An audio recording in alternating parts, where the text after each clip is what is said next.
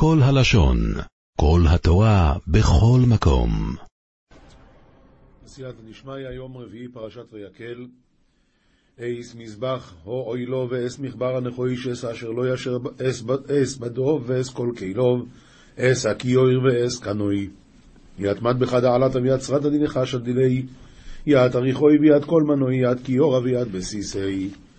אייס קלעי החוצר, אס עמודו ואס אדונהו, ואייס מוסך שער החוצר. יד שרדי דרתא, יד עמודוי ויד צמחה, ויד פרסא דתרא דרתא. רש"י את עמודיו ואת אדניה, הרי חצר קרוי כאן לשון זכר ולשון נקבה. וכן הדברים הרבה. אז הוא לא מסביר למה, רק הוא אומר, יש דבר כזה, יש דברים כאלה. חצר זה לשון זכר, לשון נקבה. התז, התז, בספר שלו על התורה, דברי דוד. אומר התז שזכר זה מי שמשפיע, ונקבה זה מי שמושפע, בלי קשר לבנים או בנות. זכר זה מי שמשפיע, ונקבה זה מי שמושפע. חצר המשכן, מה הייתה? מושפעת. מאיפה יש לה קדושה? זה סתם חול. אבל מהמשכן, אז היא מושפעת. אבל כשיהודי בא ונעמד בחצר המשכן, מה קרה לו אז? הוא הפך להיות מושפע, והחצר משפיעה. לכן היא גם זכר וגם נקבה. ואת מסך שערי חצר וילון פרוס לצד המזרח, עשרים אמה אמצעיות של רוחב החצר, שהיה חמישים רוחב, וסתומים הימנו לצד צפון ט"ו אמה, וכן הדרום, שנאמר בחמש עשרה אמה קלעים לכתף. אס איסדויס המשכון ואס איסדויס חוצר ואיס מייסרי הם יציקי משכנה ויציקי דדרתא ויתתוני הון יתעידות לתקוע ולקשור בהם סופי היריעות בארץ שלא ינועו ברוח. מיתריהם חבלים לקשור אס בגדי השרוד לשורס בקוידש, ואס בגדי הקוידש לאהרון הכהן, ואס בגדי בונוב לכהן, ית לבושי שימושה לשמשה בקודשה, ית לבושי קודשה לאהרון כהנא, וית לבושי בנוי לשמשה. בגדי השרד אומר רש"י, לכסות הארון והשולחן והמנורה והמזבחות בשעת סילוק מסעות. נראה לי שזה לא כמו התרגום, כי התרגום אומר ית לבושי שימושה לשמשה, לבושי. שנייה אחת נראה פה, פרק ל"ה, פסוק י"ט, ל"ה י"ט, ל"ה י"ט, שנייה אחת. הוא לא מסביר פה. טוב. יד לבושי שימושה לשמשה בקודשה. לא, אולי זה גם כמו רש"י, כי הוא אומר ליבושי שימושה. לא לגבי בגדי הארון, אז הוא כותב בגדי לבושי קודשה. ולבגדי שרד מה הוא כותב? לבושי שימושה. אז אולי גם כן כמו רש"י, שהכוונה לכיסויים של כלי המשכן כשמפרקים אותו. ויעצו כל הדס בני ישראל מלפני מוישה, ונפקו כל כנישתא דבני ישראל מן קדם משה. ויבואו כל איש אשר נשואי ליבוי וכל אשר נדבו חוי אויסוי הביאו אס תרומס הדינוי למלאכס אויל מויד ולכל אבוידוסוי ולבגדי הקוידש ועתו כל גבר די יתרי ליבי וכל די אשלימת אשלימת רוחייתי הייתיו ית הפרשות הקדם אדוני לעבידת משכן זימנה ולכל פולחני וללבושי קודשם מלוכים א', פרק ז', פסוקים כ"ח עד ל"ג, וזה מעשה המכונה מסגרות להם ומסגרות בין השלבים. ודין עובד בסיסי הגדנפין להון גדנפין בן שליביה.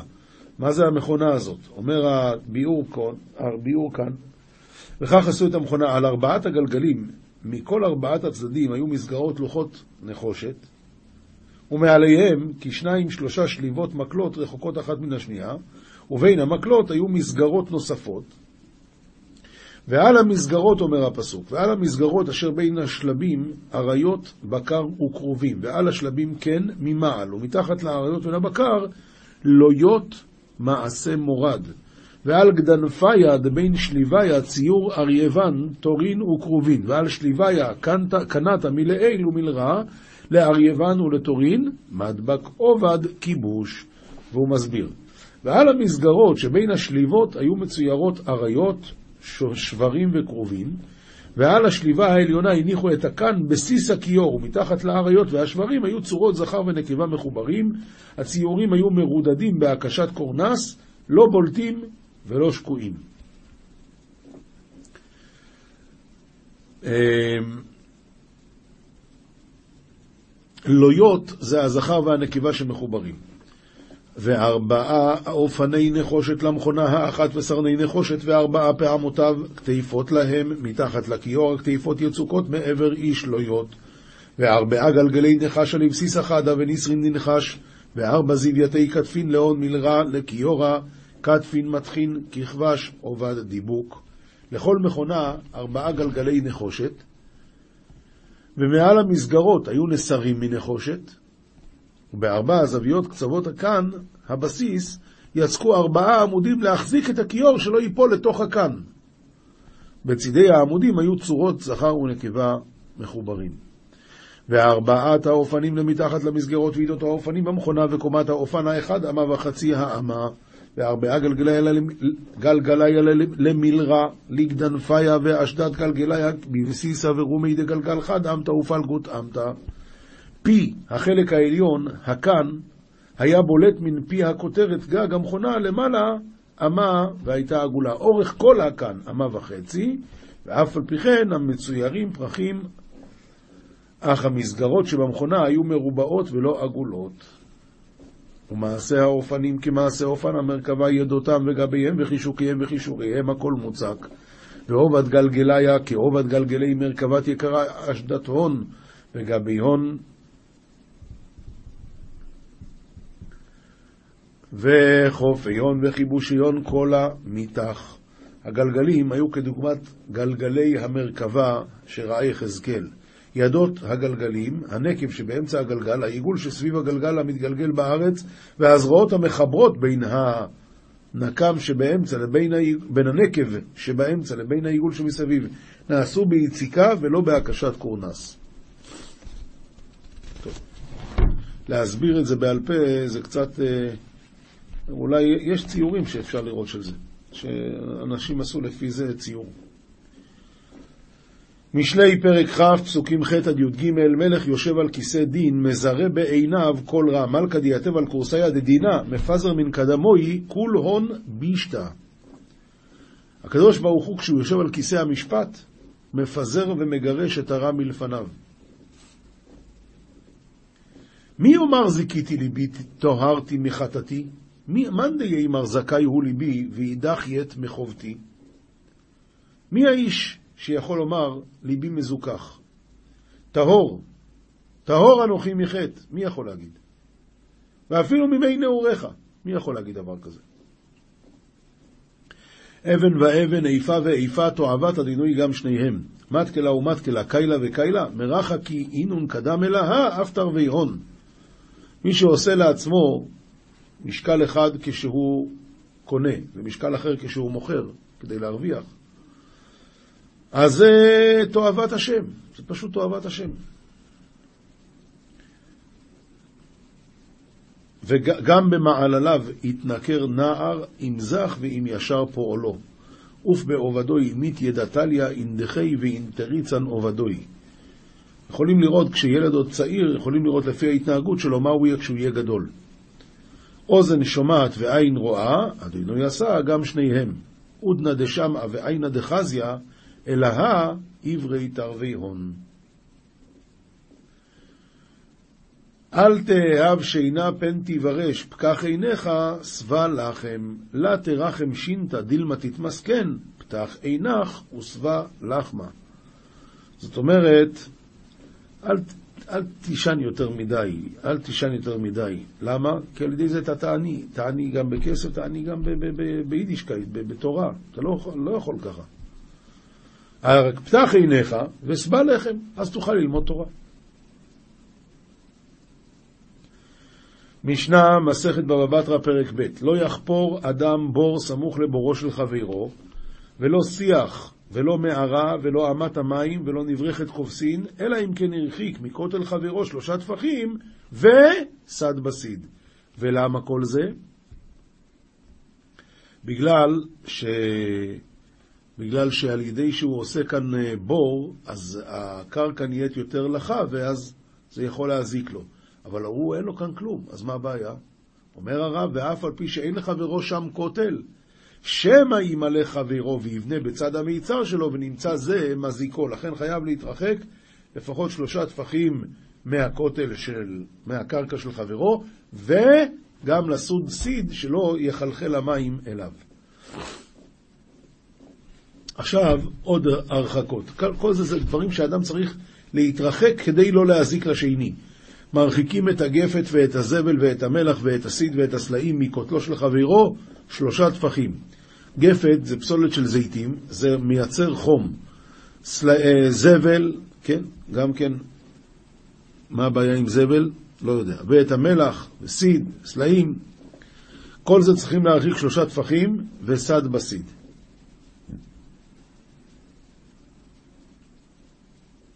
כל הדברים האלה מייצרים חום, ולכן הם יכולים להזיק.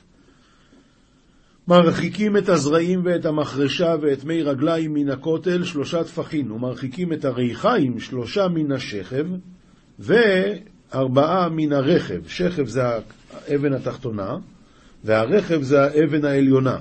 אז האבן התחתונה היא לא מזדעזעת כל הזמן, היא לא גורמת נזק, ולכן שלושה מהתחתונה וארבעה מהעליונה. אומר רש"י, אומר הרב, הרכב היא העליונה הרוכבת על זו והיא קצרת טפח מן התחתונה. אז לכן צריכים להרחיק את העליונה יותר.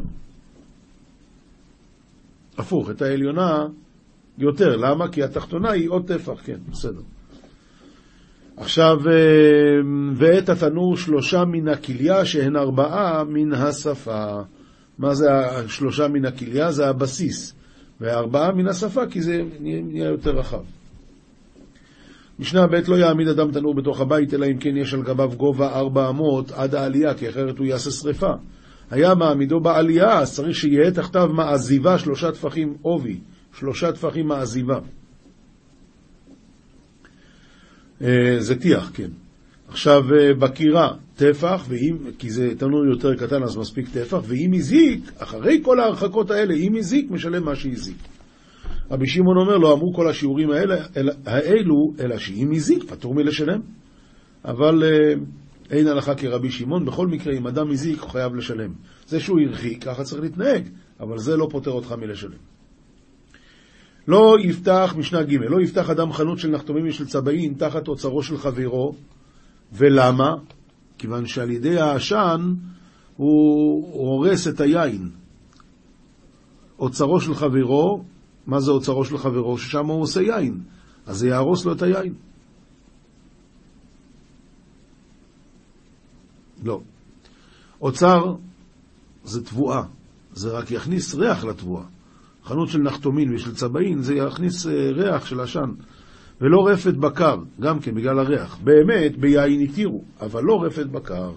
ביין התירו נחתומים וצבעין. למה? שזה מייצר אמנם עשן, אבל החום הזה לא מזיק ליין. לעומת זאת, רפת אה, בקר זה מזיק ליין. מה הדין במקום שאנחנו יודעים שזה כן מזיק העשן? אז ודאי שאסור, ככה אומר הרב. ובמקום שידוע שהחום מזיק ליין, אז אף תחת אוצר של יין לא יפתח חנות של צבעים ושל נחתומים. חנות שבחצר יכול למחות בידו ולומר לו, איני יכול לישן מכל הנכנסים ומכל היוצאים. תשמע, אתה פתחת פה חנות וזה משגע אותי, אני לא יכול ככה. יכול להגיד לו, זו טענה. עושה כלים, יוצא ומוכר בתוך השוק, אבל אינו יכול למחות בידו ולומר לו, איני יכול לישן. לא מכל הפטיש ולא מכל הריחיים ולא מכל התינוקות. אז עוד פעם, עושה כלים, יוצא ומוכר בשוק, זה הוא יכול לעשות. אבל אינו יכול למחות בידו ולומר לו, איני יכול לישן בגלל מה שאתה עושה פה. אומר הרב, חנות שבחצר, אחד מבני חצר שבא לפתוח חנות בחצר, בני החצר מעכבים עליו ואומרים לו, אנחנו לא יכולים לישון ככה בגלל כל הנכנסים וכל היוצאים. אבל הוא לא יכול להגיד, ולא מכל התינוקות של בית רבן, אף על גב כל הבא מחמת החירימו, לא מצי מחי משום יגדיל תורה ויאדיר. זאת אומרת, אם החליטו לפתוח חיידר, אז אף אחד לא יכול להגיד מילה. זה מפריע לי? בסדר, יגדיל תורה ויאדיר, זה הדין. אם יש לו פה חנות שהוא מייצר כלים, אז למכור, יכולים להכריח אותו למכור בשוק ולא פה. אבל לייצר, אף אחד לא יכול להגיד לו כלום. משנה ד' מי שהיה קוטלו סמוך לכותל חברו, לא יסמוך לו כותל אחר, אלא אם כן הרחיק ממנו ארבע אמות. למה? אז אומר על זה הרב, אומר על זה הרב ככה. מי שהיה קוטלו סמוך לכותל חברו כמין גם, הוא בא לעשות כותל שני כנגד כותל חברו, עד שיעשה השלושה כתלים כמין בית. מקודם זה היה כמו כף, עכשיו זה רוצה לעשות את זה כמו בית. הרי חברו מעכב עליו עד שירחיק מכנגדו ארבע אמות, כדי שיהיה המקום בין שני הכותלים רחב, ויוכלו לדוש בו רבים. כי כשאנשים לא עוברים פה, אז הקרקע מתערערת. כשעוברים כל הזמן, אז דוחסים את הקרקע, הקיר לא ייפול. אבל אם לא דוחסים, זה יפיל אותו. אה, והחלונות מלמעלה ומלמתן ומכנגדן ארבע אמות. למה? שלא יפריע לו, שלא יסתכל לו. אומר הרב, למה? זה צריך להרחיק הכותל מן החלון ארבע אמות כדי שלא יאפיל אורו. למטה ולמעלה זה כדי שלא יסתכל לו, ורחוק זה בשביל שלא יאפיל את אורו. מרחיקים את הסולם מן השובח ארבע אמות כדי שלא תקפוץ הנמייה על הסולם. ואת הכותל מן המזחילה, המזחילה זה המרזב, שמוריד את המים לתוך האדמה, זה יכול לעשות שהכותל ייפול. אז לכן צריכים להרחיק את הכותל מן המזחילה ארבע אמות. אמ,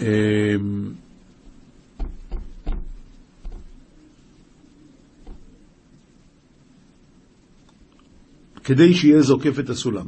אומר הרב, מזחילה הוא צינור גדול המונח על אורך הכותל ומימי הגג זבים לתוכו. מה שנקרא אצלנו אמ, מרזב.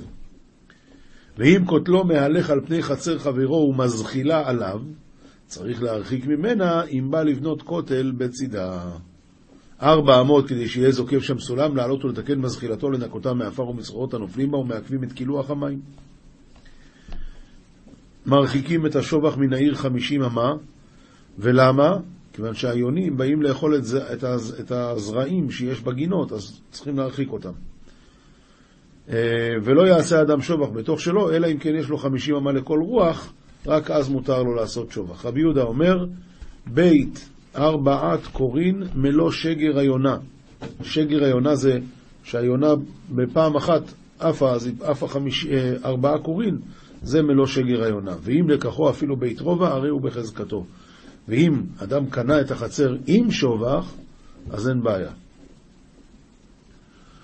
ניפול הנמצא בתוך החמישים אמה, הרי הוא של בעל השובח, כי אנחנו אומרים שניפול זה העוף שעוד לא יודע לפרוח, הוא רק יודע לדדות.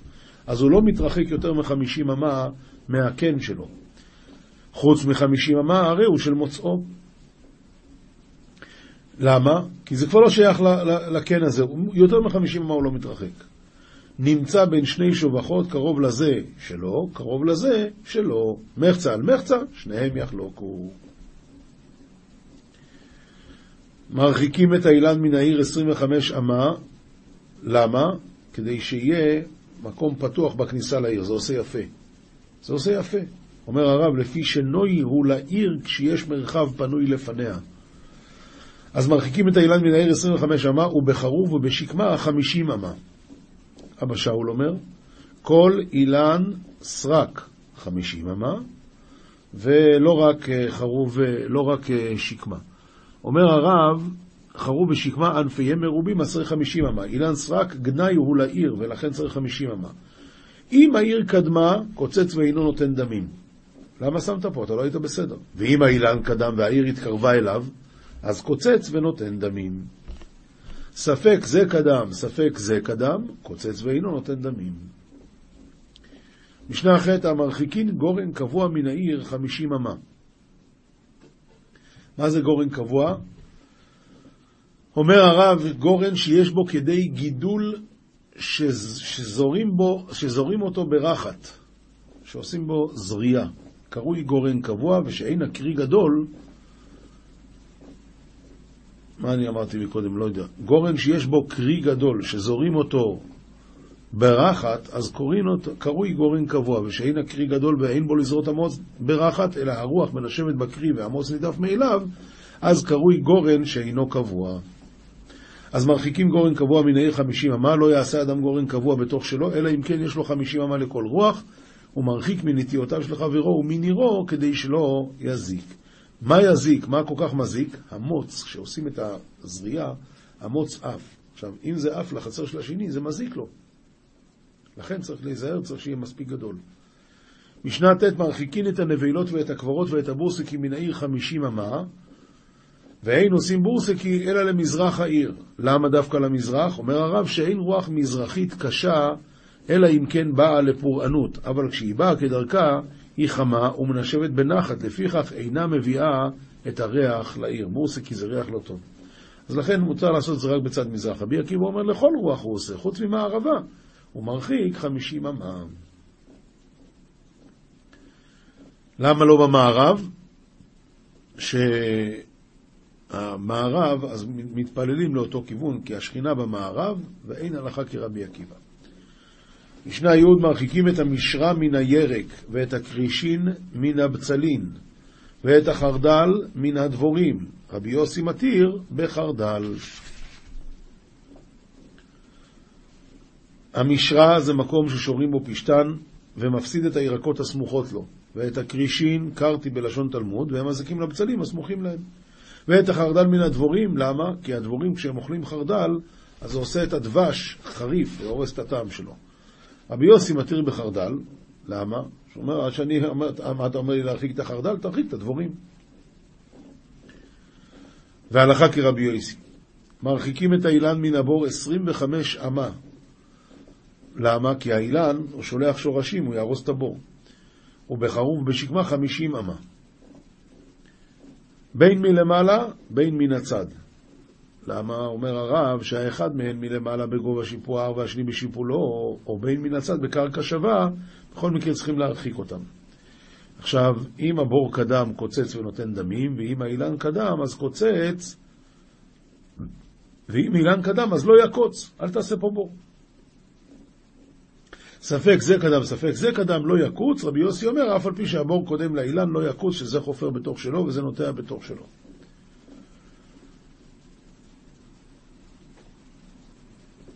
משנה י"ב לא ייטע אדם אילן סמיך, סמוך לשדה חברו, אלא אם כן הרחיק ממנו ארבע אמות, אחד גפנים ואחד כל אילן. היה גדר בינתיים. כאן אין בעיה של כלאיים, ממילא זה סומך לגדר מכאן וזה סומך לגדר מכאן. היו שורשים יוצאים לתוך של חברו, מעמיק שלושה טפחים כדי שלא יעכב את המחרשה. היה חופר בור שיח ומערה, קוצץ ויורד, והעצים שלו. מה זאת אומרת קוצץ ויורד? אם הוא מגלה שורשים, אז חותך אותם. ושל מי השורשים האלה? של בעל השדה.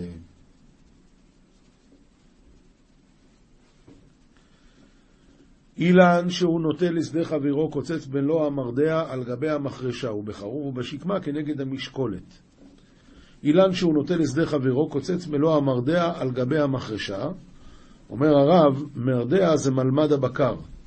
אז קוצץ הענפים עד גובה מלוא מרדע, שלא יעכבוהו מלהוליך מחרשתו לשם. ובחרוב בשקמה כנגד המשקולת. מה זה כנגד המשקולת? הוא עושה משקולת וחותך את זה ישר. למה? כי הענפים שלהם הם גדולים, והם עושים הרבה צל, וזה מזיק לשדה. בית השלכין כל האילן כנגד המשקולת. אומר הרב, זה ארץ צמאה למים, אז כל האילן כנגד המשקולת אפילו אינו חרוב ושקמה, קוצץ כנגד המשקולת, מפני שהצל רע לבית השלכים.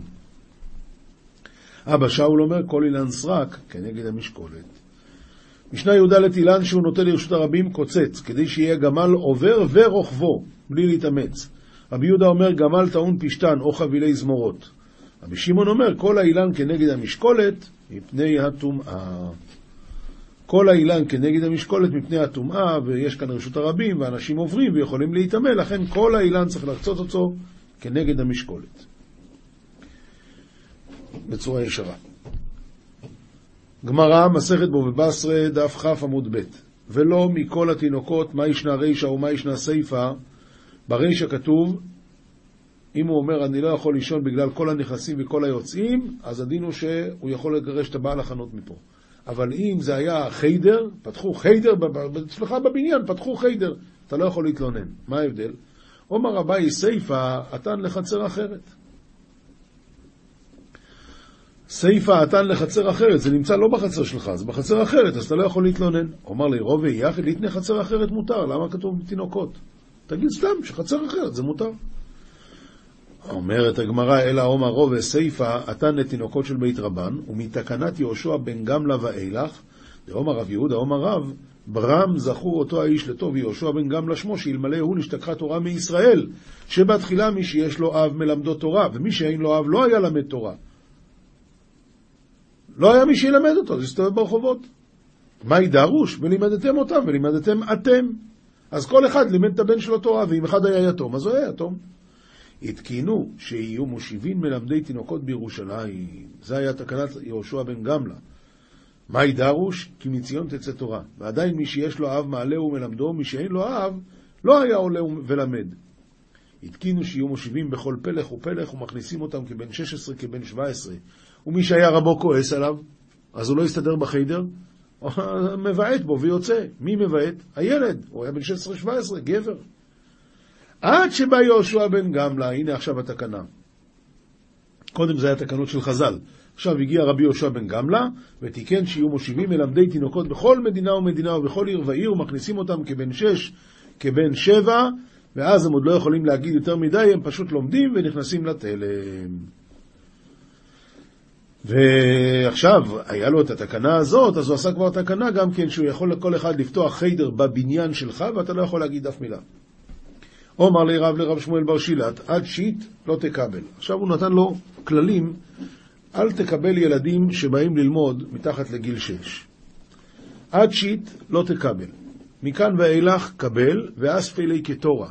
תספה לו כמו שמאכילים שור. כשמאכילים שור אז בכוח. ואומר לי רב, לרב שמואל בר שילת, כי מחית לינוקה לא תמחי אלא בארקתא דמסנא, דקרי קרי, דלא קרי ליאבי צוותא לחברי. שמע, אם אתה צריך uh, לרדות בתלמיד, תן לו מכות עם השרוכים של הנעליים. למה? כי זה, לא יכולה, זה מכה שלא יכולה להזיק. לא להרביץ, כש... צריך להרביץ שהוא יבין שהוא נזוף, אבל לא להרביץ דברים שיכולים להזיק. עכשיו, אם זה עזר, זה עזר, ואם לא, בסדר, אז הוא, אז הוא חבר של, של הילדים בכיתה, מה לעשות? אז ליהה והצבת לחברי. אומר רש"י, אינך זקוק ליסרו יותר מדי ולא לסלקו מלפניך, אלא ישב עם האחרים בצוותא, וסופו לתת לב. ואומר רובה, סך מיקרי דרדיקי עשרים וחמשה ינוקי. סך הכל מה שמותר שיהיה בכיתה זה רק עשרים וחמישה ילדים. ואי איכא חמשין, אז מוטבינן תרי. אז אם יש חמישים ילדים, נעשה שתי כיתות. ואי איכא ארבעין, אז מוקמינן ריש דוכנה ומסיין לי ממטה. זאת אומרת, אז צריכים להוסיף לא מלמד נוסף, המלמד ילמד 40 ילדים, אבל יהיה לו גם ריש דוכנה. זאת אומרת, אה, עוזר כזה, אויזר. רש"י, ריש דוכנה שומע עם התינוקות מפי המלמד וחוזר ומשגירו בפי התינוקות. בקיצור, המלמד צריך עזרה. ואומר רוב, האי מקרי ינוקי דגריס ואיכא אחרינא דגריס תפי מיני? לא מסלקינן לי. דילמה אתי להתרשו לי. אם יש מלמד, אה, יש מלמד שבא אחרי זה מלמד יותר טוב, אז לא מסלקים את המלמד הקודם, כי אחרת המלמד הזה יכול להיות שהוא יחשוב שאין כמוהו, ואז הוא יתרשל מללמד. רב דימי מנהרדעא אומר, כל שכן דגריס טפי, קנאת סופרים תרבה חוכמה, אדרבה ואדרבה. צריכים לסלק את הקודם, והשני שבא, הוא לבדו מפחד, כי עוד מעט יביאו מישהו עוד יותר טוב, ואז ייקחו גם אותו, אז לכן הוא כל הזמן יוסיף וילמד יותר טוב ויותר טוב. ואמר רבא הני תרי מקרי דרדקי, חד גריס ולא דייק, וחד דייק ולא גריס, אז מה עדיף? מותבינן ההוא דגריס ולא דייק. למה? כי שבשתא ממילא נפקא. שבשתא ממילא נפקא זה יצא, הם ילמדו הרבה אז הם כבר יבינו. מן הארדוי אומר מוטבינן דדייק ולא גריס. למה? כי שבשתא כיוון דעל, על, אדרבה, אם נכנס שיבוש לנוסח של התינוקות, לא יוצא להם אחר כך. זוהר פרשת ויקל, דף רי"ח עמוד ב', תוך חזימה כתיב, קח את, קח את המחתה ותן עליה אש מעל המזבח ושים קטורת. מה היא טעמה? כי יצא הקצף מלפני השם, החל הנגף. דעלית תבירו להרוסית רבר קטורת. ל, ל, לצד הטמא הזה אין שבירה, אלא רק הקטורת, לכן קח את הקטורת. דלית לך מילה חביבה כמיקוד שבריחו כקטורת, אין לך דבר חביב לפני השם כמו הקטורת, וקיימה לבט לאחר שינו מילין בישין מביתה. והקטורת עומדת לבטל כישוף ודברים רעים מהבית. ריחה ועשנה דקטורת דעבדי בני נשה בהוא עובדה אי ומבטל. כל שכן קטורת. אפילו עשן שעושים אנשים בבית, עשן של קטורת, זה גם דברים טובים. כל שכן מעשה הקטורת שהשם ציווה. מי לדג זעירא קיימא קמי קודשא בריחו, מאן דאיסתכל בקרי בכל יומא עובדה, איש תזיב מכל מילין בישין וחרשין דעלמא. כל מי שמסתכל וקורא בכל יום פרשת הקטורת, אז זה ינצל מכל דברים רעים וכישוף שבעולם, מכל פגעים בישין ומהרהורא בישא ומדינא בישא וממותנא, כל דברים נוראים שיכולים להיות בעולם. ולא יצא כל ההוא יומא דלא יאכיל סטרא אחא לשלתא עלי. ולא ינזק כל אותו היום, שלא יוכל צד הטומאה לשלוט עליו, ואיצטריך דייכוון בי, וצריך שיכוון בו. עומר רבי שמעון, אי בני נשה אבויה דקמיילה, אי עובדא דקטורת בוקמי קודשא בריחו, אבו נטלי כל מילה ומילה מיני, ואבו סלקי לעטרה על רישיו כקיטרא דדאבה. הם היו יודעים כמה זה טוב בעיני השם, היו מכל מילה עושים כתר. ומאן דאישתדל בי באי להסתכלה בעובדא דקטורת. ומי שעוסק בו צריך להסתכל במעשה הקטורת, ואם יכוון בי בכל יומא, איתלי חולקא בעלמא ובעלמא דעתי ויסתלא כמותנא מיני ומעלמא. על ידי זה יכולים למנוע מיתה מן העולם, ואיש תזיל מכל דינין דאי עלמא מסיטרין בישין ומדינא דגיהנום ומדינא דמלכו אחרא. וינצל מכל דינים שבזה העולם מצדדים רעים ומדין גיהנום ומדינה של מלכות אחרת, הכוונה שעיבוד מלכויות. בהרוג קטורת כדה וסליק. דנה בעמודה, ובקטורת שהיה בבית המקדש, היה הקטורת עולה בעמוד ענן, אז כהנא וחמי עטוון דרזה דשמא קדישא פרישן. הכהן היה רואה אותיות של סוד השם הקדוש מפורשות באוויר, ועולין למעלה מזה, בזה עמוד העשן, לבתר כמה רתיכין, קדישין, סחרין, ליה מכל סטרין, עד דסליק בנהירו וחדווה וחדי למאן דחדי. אחר כך כמה מרכבות קדושות מסבבות לו, עד שעלה באורה ושמחה ומשמח למי שמשמח בעולמות העליונים. וקשר קשרין לעילא ותתא ליחדא כולא, וקושר קשרים למעלה ולמטה ליחד הכל, והא אוקימנא, זה העמדנו. ודע מכפר על יצר אורי על עבודה זרה, דאי הוא ציטרא אחרא, והאו כמוה, והקטורת מכפרת על יצר רע וכל עבודה זרה שהוא צד האחר טמא, והרי העמידוה. הלכה פסוקה רמב"ם הלכות תפילה, פרק א', זוהי הברכה שתקנו מעין כל האמצעיות, אבינינו השם אלוקינו לדעת את דרכיך. זה מה שדיברנו אתמול, שאם אדם נמצא במצב שלא יכול עכשיו להתפעל כמו שצריך, אז יש שלוש ראשונות, שלוש אחרונות, ובאמצע אבינינו, הנה זה אבינינו. אבינינו השם אלוקינו לדעת את דרכיך, ומולת לבבינו ליראתך, לסלוח. היה לנו להיות גאולים, רחקינו ממכאוב, ודשננו ושכננו בנאות ארצך. ונפוצים מארבע, תקבץ. והטועים בדעתך, ישפטו. ועל הרשעים תניף ידיך, וישמחו צדיקים בבניין עיריך, ובתיקון היכליך, ובצמיחת קרן לדוד עבדיך, ובעריכת נר לבן ישי משיחיך. טרם נקרא אתה תענה כדבר שנאמר והיה טרם יקראו ואני אענה עוד מדברים ואני אשמע. כי אתה הוא העונה בכל עת צרה, פודה ומציל מכל צוקה, ברוך אתה השם שומע תפילה. ממשיך הרמב"ם, במה דבורים אמורים בימות החמה, אבל בימות הגשומים אינו מתפעל אבינינו, מפני שצריך לומר שאלה, שאלה בברכת השנים, תן תנו מטר לברכה. וכן במוצאי שבת ויום טוב אינו מתפעל אבינינו, מפני שצריך לומר הבדלה בכל עניין הדעת. מוסר מספר שערי קדושה חלק ב' שער ד' אמרו רבותינו זיכרונם לברכה רב כי הווה נפיק לדינה הווה עומר. בריאות נפשי לקט לנפיק. אני הולך ברצון להרוג את עצמי. ואמרו אבותינו ז"ל, בני, אם ערבת לרעך. רב הונא פטר לי במי שנתמנה פרנס על הציבור, מה כתיב בתרי, נוקשת באמרי פיך נלכדת. עשה זאת איפה בני ויינצל. ואם לאו, עליו כתיב נואף אישה חסר לב משחית נפשו וגוימר, ואין מרחמים עליו בגיהנום. אומר הקדוש ברוך הוא, אני קדוש, אני חסיד, אם יש בך כל המידות הללו, קבל עליך שררה, ואם לאו, אל תקבל. ודוד המלך עליו השולם אמר, השם לא גבה ליבי, נפשי כי גמול עלי אמו. בקיצור, זה המשך של מה שדיברנו אתמול על העניין של השררה. השררה יכולה להשחית את האדם נורא ואיום. אז כדי לקבל שררה צריכים להיות ראוי לזה. ואם אדם לא ראוי לקבל את השררה, אז שלא ייקח את זה. כי זה ישחית אותו ויעשה לו דברים נוראים בעולם הזה ובעולם הבא. עולם שלם של תוכן מחכה לך בכל הלשון, 03 617 1111